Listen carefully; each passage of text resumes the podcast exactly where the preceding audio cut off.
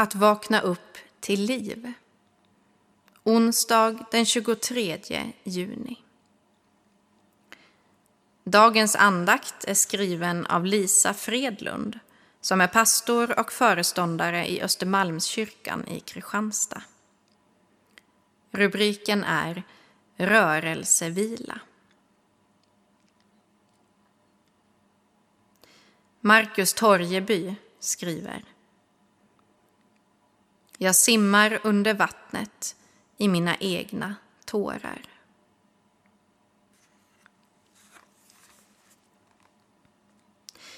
Ett år cyklar jag en olycklig förälskelse ur kroppen. Varv efter varv i en tremilsrunda runt stan. Jag följer naturens växlingar. Mörkret i november som uppslukar mig både inifrån och utifrån. Regnet som piskar i ansiktet blandas med mina egna tårar. Blött utifrån och in, inifrån och ut pinande vind som viner från varje håll.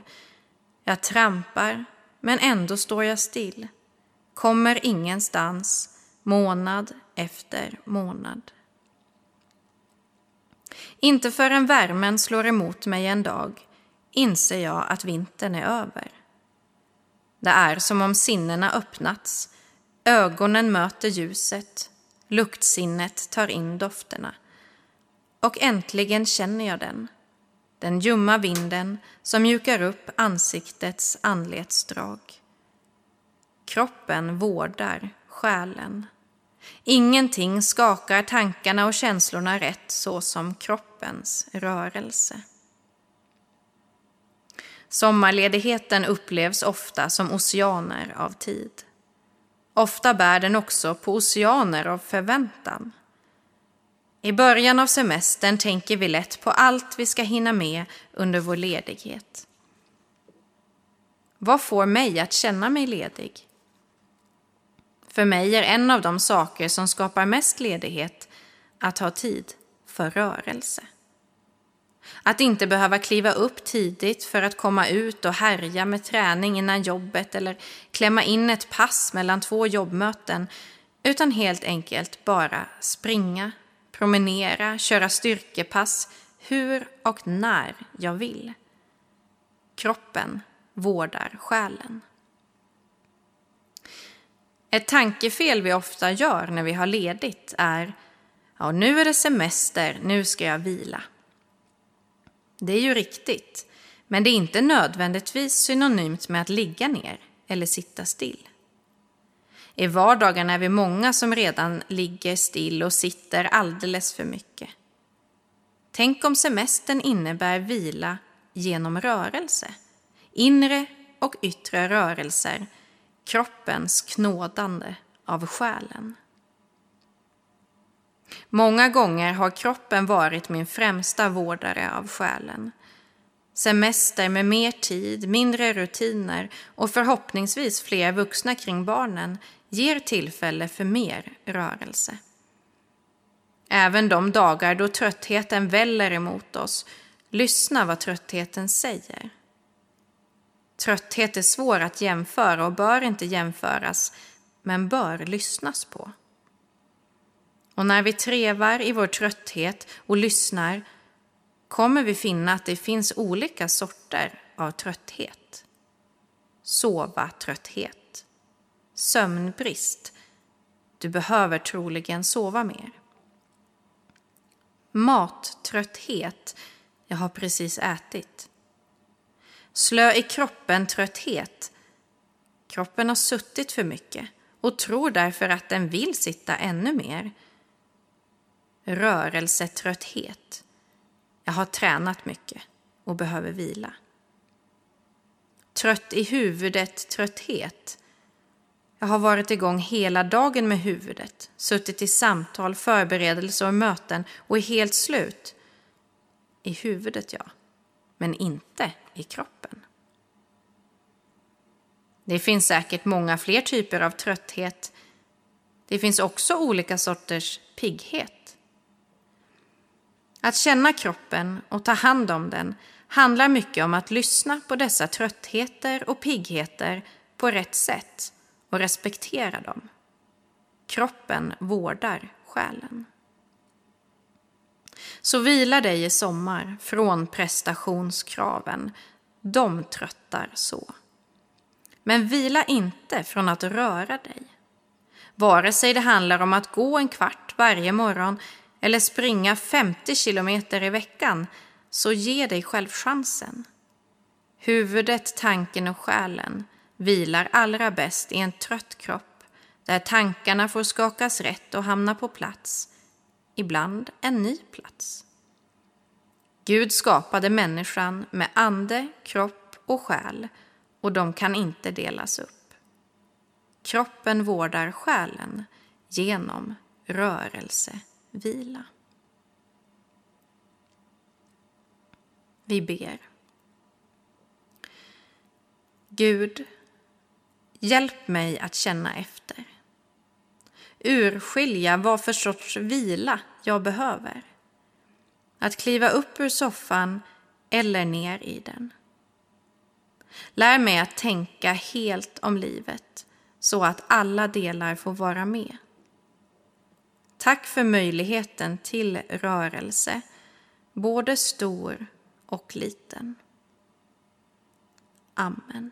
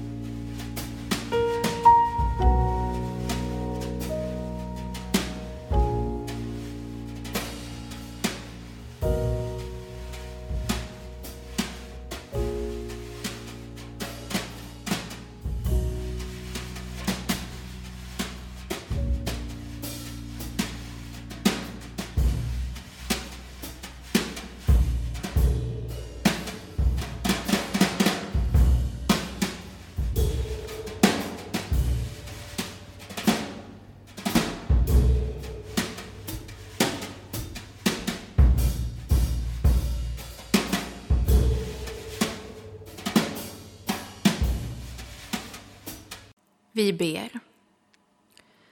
Vår Fader, du som är i himmelen. Låt ditt namn bli helgat. Låt ditt rike komma. Låt din vilja ske, på jorden så som i himmelen. Ge oss idag det bröd vi behöver och förlåt oss våra skulder, liksom vi har förlåtit dem som står i skuld till oss. Och utsätt oss inte för prövning, utan rädda oss från det onda. Ditt är riket, din är makten och äran i evighet. Amen. Ta emot Guds välsignelse. Herren välsigne dig och bevare dig. Herren låter sitt ansikte lysa över dig och vara dig nådig. Herren vände sitt ansikte till dig och give dig frid.